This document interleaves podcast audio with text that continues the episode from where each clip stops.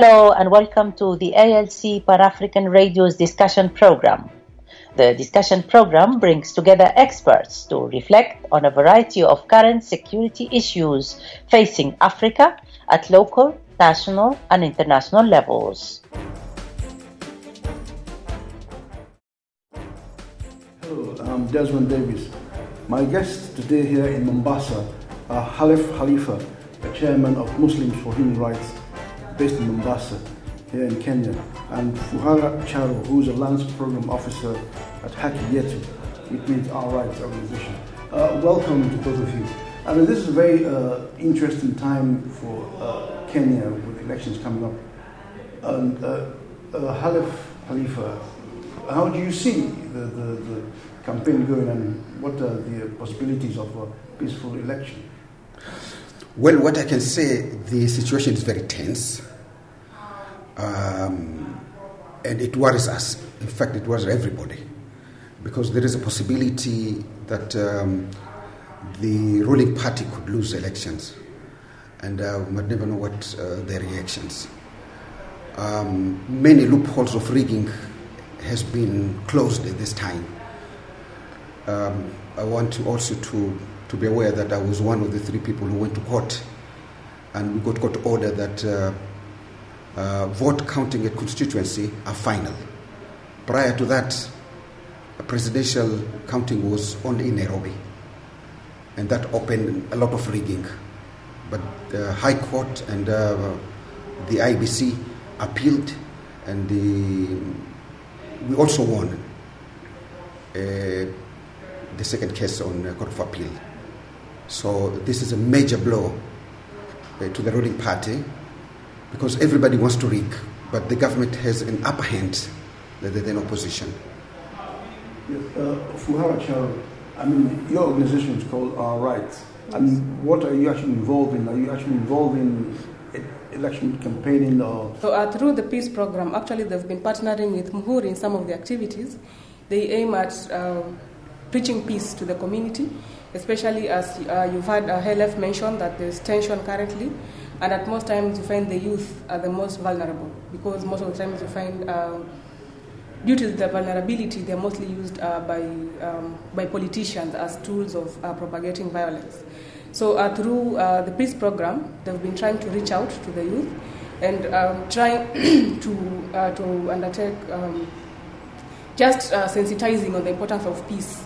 So, some of the activities they've undertaken include, um, include some uh, acting, some uh, theater activities that uh, depict the message on the importance of peace and how the youth and the, everyone in the country in general, whether women, men, they can all uh, take part in enhancing peace. Yeah, well, that's a very important point. You're talking that you're working with young people. Yes. But the point is, why is it that young people fall prey so easily for politicians who don't have a stake in the future? Young people are the ones who have the future ahead of them. Why should they be destroying the future now? Why is they are so gullible to, to, to the, all the politicians who are on the way out anyway? Yeah, um, I think uh, that's, that's a good question. Uh, maybe if we just reflect, uh, the Kenyan population, you can see that uh, the youth consists the majority of the population. Exactly. And even uh, when you look, we try to look at issues affecting the youth, for instance, the issues of unemployment, you find most youth are, are uh, unemployed. And um, if maybe we try to focus in the coast region, you, uh, you uh, I'm sure we know about uh, the issues of drugs and everything. So I think uh, the issue of unemployment it renders youth vulnerable to uh, to extortion and even vulnerable to manipulation. So this is imagine this is somebody maybe he has no source of employment, and then maybe you promise to give them maybe a thousand to go instigate violence somewhere, or maybe to just go uh, pass some hate message somewhere. Of course, this person knows at the end of it all, at least I'll be having something in my pocket. So they'll be, they're, they're open to manipulation because most of them are, they're not economically empowered. But Khelef, uh, I mean, it's just short term, isn't it? I mean, it, it, it, won't last long for these young people to fall prey. So how you yourself, with your experience, you try to uh, disabuse the minds about just taking a few thousand shillings to go and cause trouble and then... Well, I, I, I concur with Furaha you see, poverty really drives a lot of young people. To, when you see rallies either Jubilee or NASA, most probably you'll see the same gang of people who, who goes from both. You know, NASA can come, they get money, they will attend. The other party will come, they will also attend. Okay? But also, we must realize that uh, politics in Kenya is about tribe. It's not about issues. It has never been about issues. If it was about issues, probably people would talk about corruption, mismanagement, talking about nepotism, talking about. Uh, uh, you see, this, this government is it's full of um, opportunity that has gone to two tribes, uh, Kalenjins and Kikuyus. Okay, but uh, we're not dealing with, with, with, with issues. There are ministers who are accused of uh, corruption. Now they are running uh, in position of elected position. Well, Furaha, what uh, Khalifa has just said m- means that uh, everyone in society is to blame. It's not just the politicians. Um, yes, everyone in society. Because if you use ethnicity as a basis for politics, then there's no need to talk about issues. So everyone has to be blamed. Yeah, uh, yes, everyone is to blame, but again, uh, when we, we have leaders in society, for instance, we have religious leaders, we have political leaders, uh, we also have administration leaders and everything. So, you know, uh, as leaders, in as much as we, maybe uh, the citizens, maybe we might be confused and everything, but I believe leaders play a crucial role in trying to empower citizens and also in trying to uh, maybe to, advo- to advocate for unity and everything. But in most instances, you see, these the leaders whom uh, we look up to, the leaders whom we've put in position to guide us, to lead us. They are the very ones. Um, they're the very ones who are instigating some of these things. For instance, uh, as he's mentioned the issue of corruption. You see, our leaders are, are engaged, uh, involved rather, in major corruption scandals, and nothing is done to them. So even that sends a message even to the to the grassroots communities, the citizens, that I can I can engage in corruption and just get away with it, because it's like the rule of law. It does not prevail anymore. Yes. But Khelef Khalifa, from my own experience covering Africa, corruption really uh, among politicians is encouraged by members of the family, members of the ethnic group, so that they, they can now extend largesse to that to that group. That's what happens when people uh, involved in corruption in Africa. It is very true. But let's go back and see the Kenyan history and where it all started.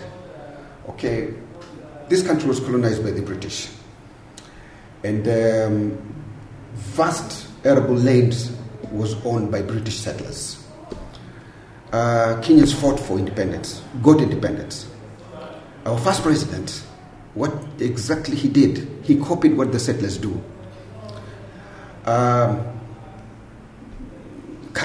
lands for himself, amassing vast tracts of land in the whole country, in, especially in Coast Province. Uh, his friends and families. You see, Kenyatta, the first president of this country, copied exactly what the settlers did.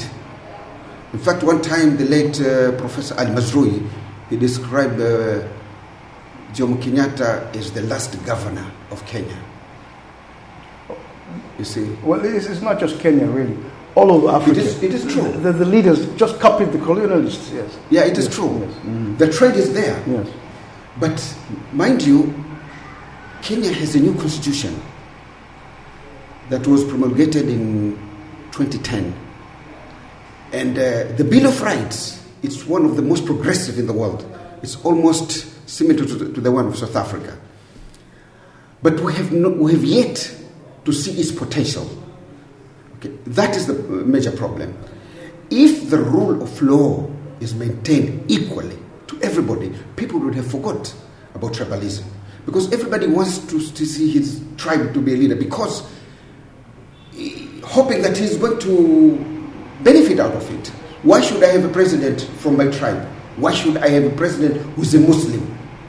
I want to have a president who is just and a president who obeys the law, you know, and who being progressive, fairly and squarely. But that does not happen. That's why everybody is leaning to his people. But why should we have that sort of problem in Africa? I mean, all over the world, in every country, you have such divisions. But politicians work in the interest of the country. of, of, of the, the, nation as a whole. Why should it be diff- any different in Africa? Well, don't compare Africa. This, this uh, country, this no, Africa no. just got independent 50, 60 years ago. This is a new countries with a new experience, with a lot of Kenya was not Kenya before the British came, and that's a fact.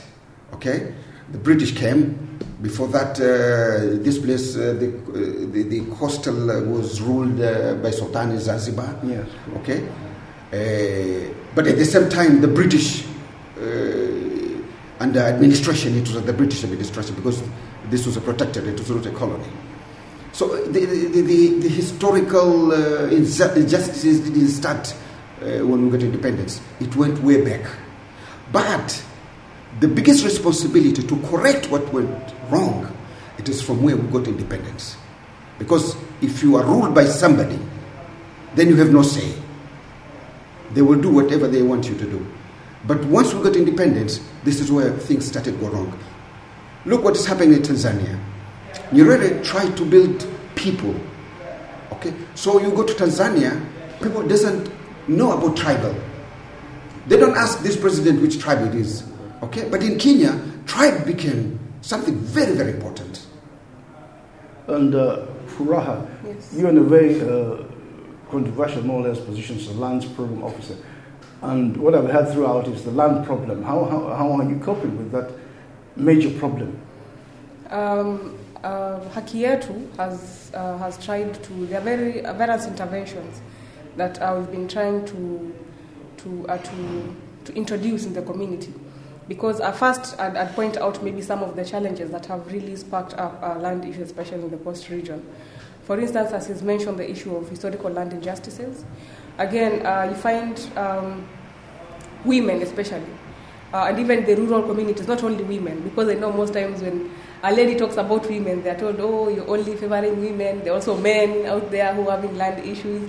So I'd say just uh, mainly rural communities, they do not have knowledge of some of these landlords. And as you know, landlords keep, there are many reforms that keep coming up. So through Haki Yetu, uh, they've been trying to at least conduct awareness uh, to the, through public forums the communities or maybe uh, some of the landlords, some of the changes in the landlords, and maybe some of the reforms uh, in the land institutions, for instance. Yes. But what is the major setback on, on the land issue for, for ordinary people? In the coast region? Yes.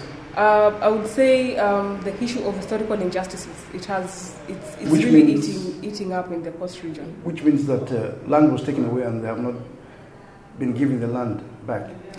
Is that what you mean by historical injustice? Yes. Again, uh, you find uh, are landless at the coast region because uh, during those times, uh, people were people, especially from the central government, when the president of the Commission of Lands, people allocated land from the office. You have this land, this land, are just given a portion of land.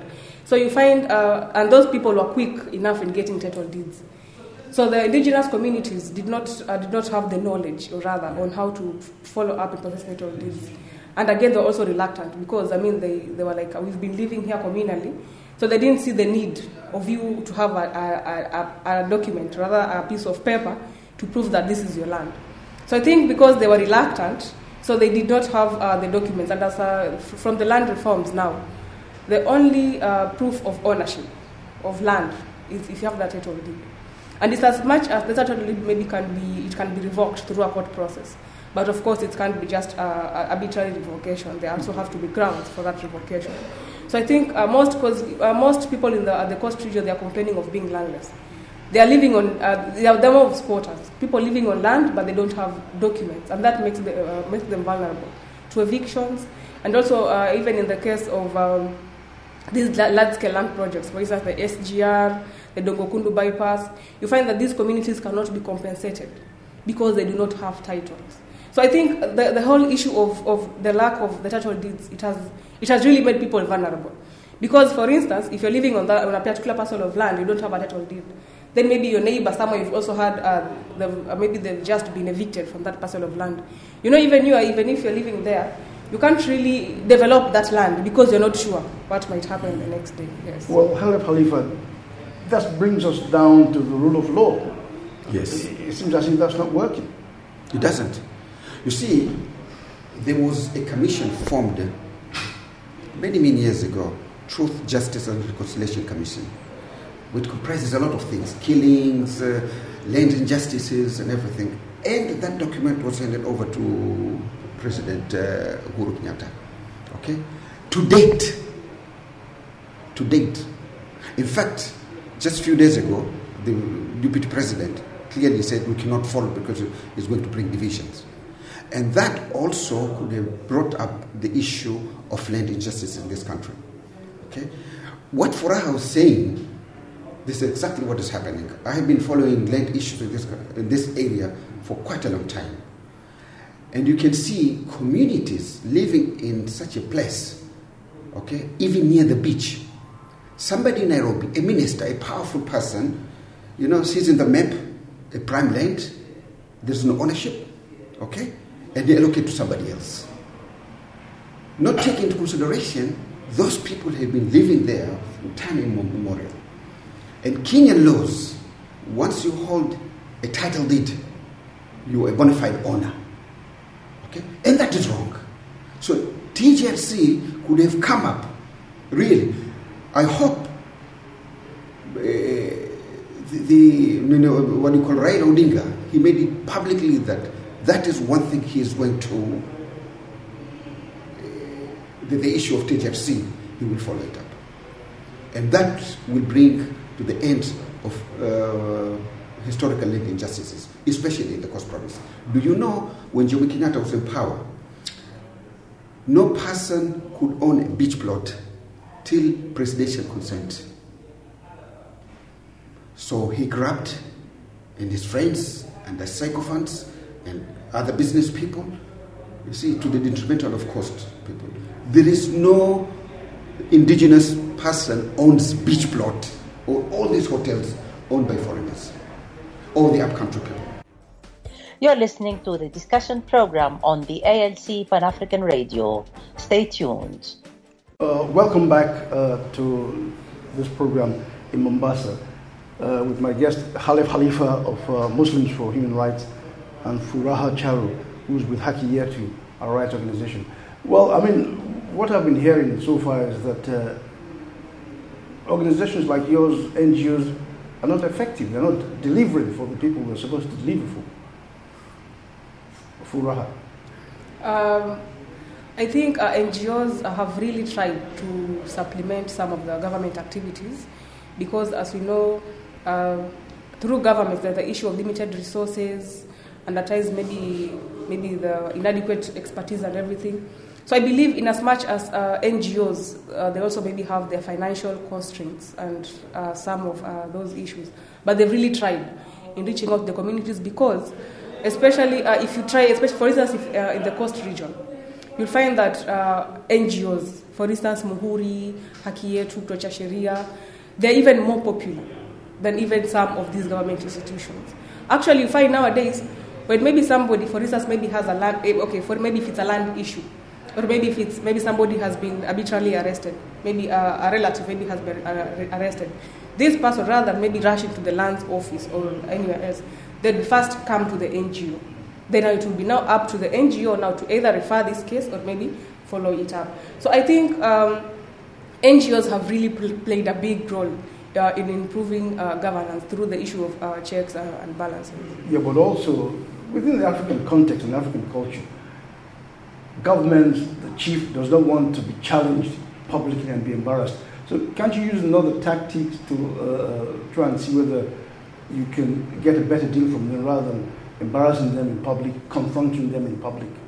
No, uh, actually we don't. Uh, it's, it's, not like we confront them or maybe we, we embarrass them in public.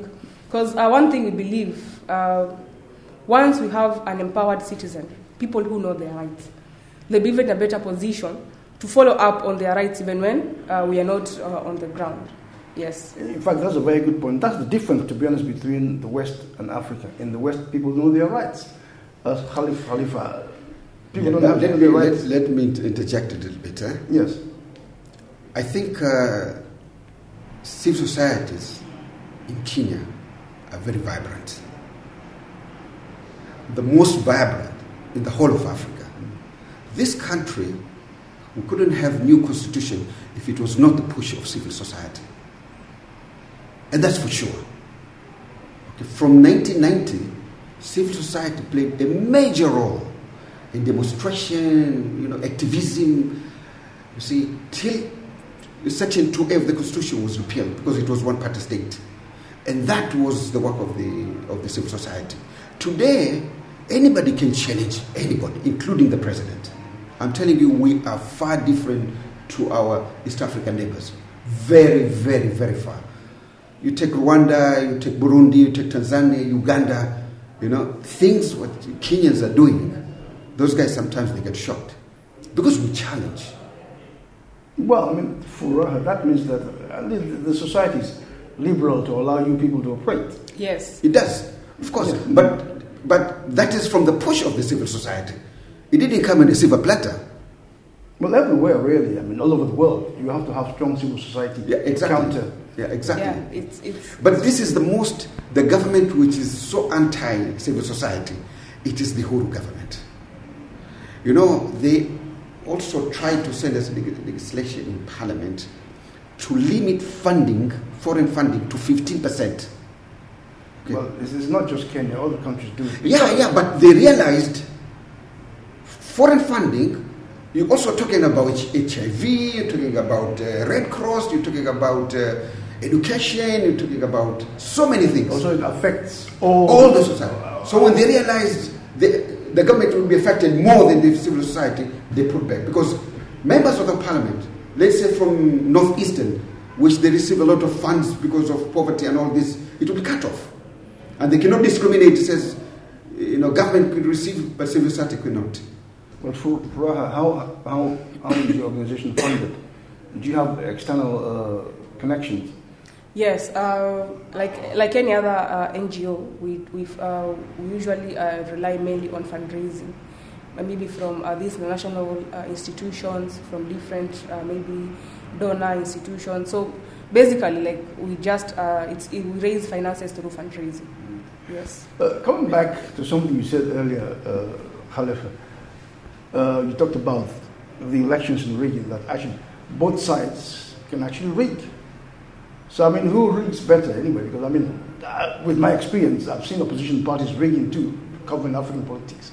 So, I mean, uh, it's, it's a game, really, who, who plays it better. Well, well, mind you, government has all the ability But to rig the elections, but not opposition.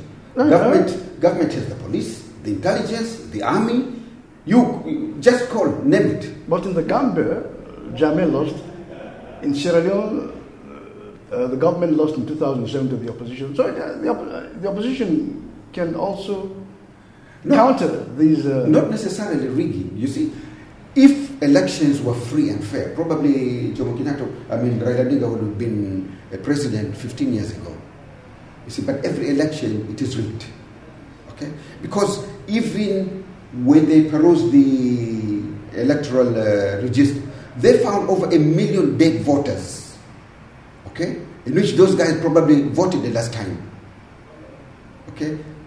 That is the reason. But that's just down to uh, the fact that data has not been updated. Because, I mean, if you, as the opposition politicians, you can say, let's check the electoral list so that it's, it's well and truly updated. So it's the fault of the Electoral Commission not updating. But the Electoral Commission, mind you, it's part of the government. election. You know, the Electoral Commission won't listen to the opposition, by the way, it will listen to the government. Even though it's independent by paper, but um, government has enormous influence on these institutions. You see, some of them are very independent, like IPOA, Independent Police Oversight uh, Agency. That is really, really independent. But what the government did, it stuck with, with, uh, with uh, funds. Kenya National Commission on Human Rights. Okay, it could have been major. Every uh, county could have uh, office. But the government staff fund to these organizations. Once you staff funds, you cannot uh, move. Our organizations and civil society, we receive our support entirely, 100% from Western donors. And that's a fact. Okay? Well, Furaha yourself, I mean, how, how do you see? Because you work with communities and young people. How do you see the reaction to the outcome of the elections? I mean, we don't want to preempt anything. Um, I'd say in as much as uh, there's tension and everything, but at least through uh, through meeting these communities, because um, even when you go to these communities, in as much as you try to preach peace and everything, all they want uh, is fair elections. That's Um, all they want. Well, they're the ones who are going to vote. They should make it fair, can't they? No, but as, I've- as, as uh, you've had uh, Khelef mention, at, uh, of course there have been issues, especially recently uh, in, in Kenya. For instance, uh, just the recent uh, murder of Chris Msando, the IEBC ICT technician. Also, there have been issues of uh, uh, extra ballot papers. There have been so many issues. Uh, there have been court cases. But in this period, there have been a lot of uh, Kate, uh, Kate, uh, uh, court battles. We've also had the issue of uh, the Al Ghurair, the, the company that was given the tender to, uh, to Yes. print the ballot papers. There have been so much going back and forth, back and forth. But I'd say um, we are really hoping that uh, through this, uh, through close monitoring, through the, uh, uh, the observation and everything, at least we'll be able to, to close down these loopholes that have, uh, that have created uh, avenues for manipulation and, and rigging, so that at least we'll be able to have uh, uh, fair elections, so that the results will be, will be uh, the results will be a reflection of the will of the people. Yes. Yes, Khelef how, how do you see it yourself? I mean, will it, will the elections re- reflect the will of the people? Well, I think this time, eh, because the major battle that we had on rigging, you see, there are um, six elected positions. Only the president, presidential, counting and the constituency was not final. It was provisional. So they go to Nairobi at Bomas. Said, said Bomas, they said there, and many times you would see the vote which, which was counted at the constituency and the one which is announced in, uh, in Bomas, they're different. During the Kibaki time, there were 2 million votes of the president more than the Senate, Parliament, MCA, uh, and the rest. And the question was asked, how comes? Because when you go inside the ballot ballot uh, station, you are giving six cards. And those six must go inside the ballot. You cannot take and go, go outside. By law, you must put them in. Okay? But the president had much more votes than the rest. That was pure rigging. Yeah, so But, but, but now, now at least we have uh, tried to close those gaps. Eh? That's why the government now is very, very worried. I'm telling you, extremely worried. uh, Fuhar, I mean, but you still work with young people and to run up to the election, talking to them, your organization, and, and how do you see their own reaction? What have they been saying, apart Um, from wanting a free and fair election? Um, basically, I'd say um, there have been so many issues uh, affecting the country. For instance, corruption. There also the issue of now there's a lot of inflation. As you can see, the living standards. I mean, uh, the economy it has really there's really a lot of pressure. So I'd say all the community want is change. They want a leader who will just be able to address some of these issues affecting them. Change and stability too, because it's very, very important. Yes. Because one can notice that uh, not many tourists are in, in, in Mombasa because they're all worried about the uh, so called violent outcome of the uh, election. Yeah, but uh, justice, people talk about peace, peace. Peace doesn't come out of vacuum. There must be justice. Once there is justice, everything will fall into place. But if there is no justice, don't expect there will be peace. And Furaha, what do you think? Yeah, uh, I think uh, because, uh, especially uh, even if it were you, maybe for instance, put yourself in in in, um, in, in, a, in okay, maybe in that situation, maybe you've maybe for instance exams, yeah, maybe you've given it your best, you've read for the exams, the paper you did it, you you are so maybe you're optimistic that that you you'd pass that exam, then only to find out that you've been failed that exam. Of course, in as much as somebody will try to tell you, oh, keep calm, be nice, of course, there's, there's, there'll be that, uh, that feeling of you've been rightfully denied uh, success. So I think that is the main issue that uh, it really needs to be addressed. And I think that's the, that's the main reason as to why people now are more vigilant.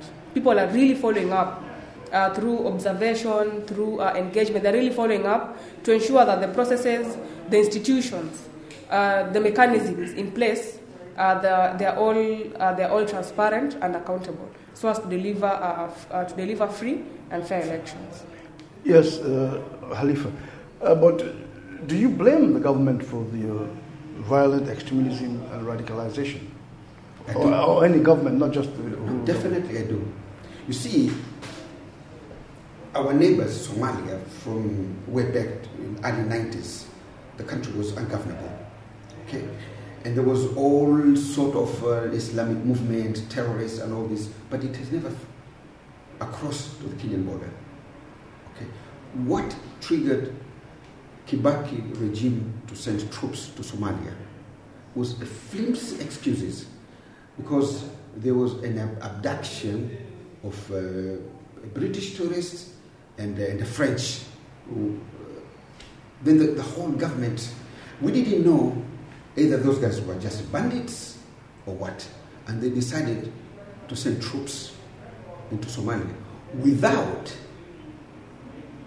going to parliament. Because in Kenyan law, you cannot send troops outside to combat without. They sent it and then they took it to, to, to, to, to, to, to, parliament to get, to, get, to get that permission. Now, the terrorism attacks in the country, it went 100 times more, but which wasn't there before. And then the government high handedness and extrajudicial killings and disappearances into hundreds. And they were very tiny minority, tiny, I can say less than 1%, people who were taken to court and convicted on terrorism charges. Despite that everybody is saying this place is awash with terrorism and terrorism cells. But we have not seen conviction in the court of law. What we have seen is extrajudicial killings. And people blame the government or the president himself that at no time he said nothing. You know, we witnessed blacks were killed by uh, American police in Yes. the United States. Yes. It prompted the president of the United States to stand up and speak about it. And those were just in isolated cases. Here, Al Jazeera made an extensive research and came up with a report. It was aired worldwide. You know, even the, the people who are involved, they said, yes, we did it. Of course, they had their identity. And the government didn't do anything. Every report, internally, or externally, Human Rights Watch, all of these reports, Amnesty International, but none of it government took heed of it. Okay, but all right.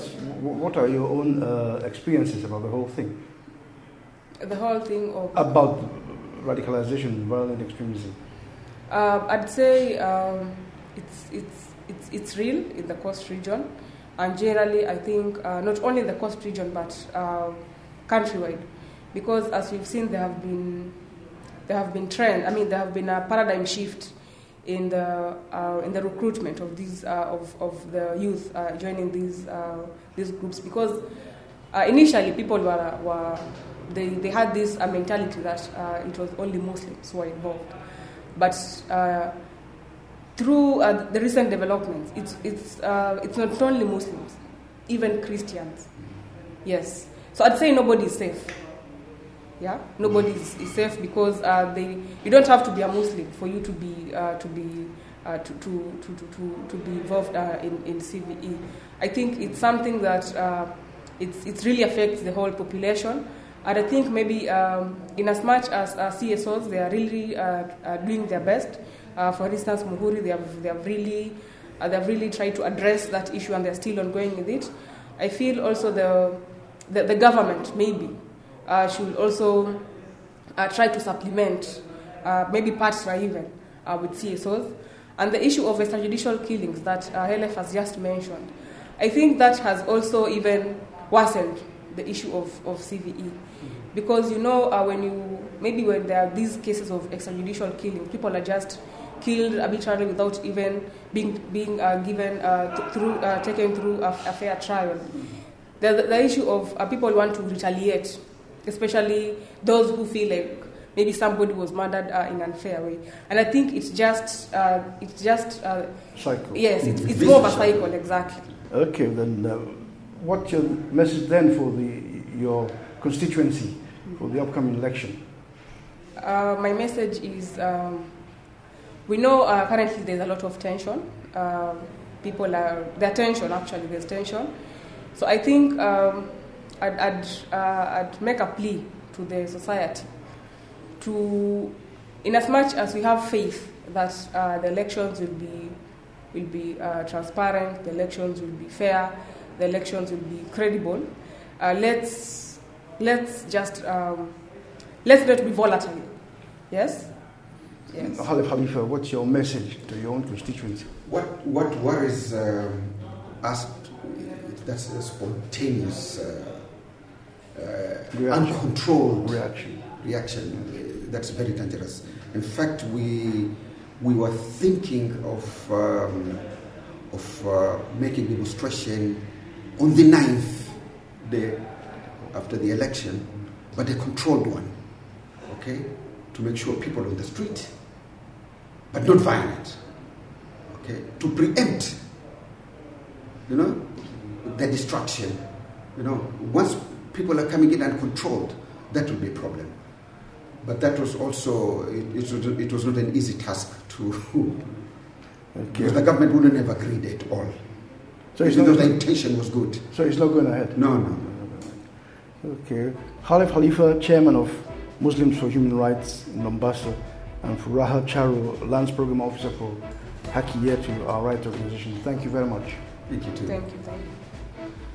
Thank you for listening to the discussion program on the ALC Pan African Radio.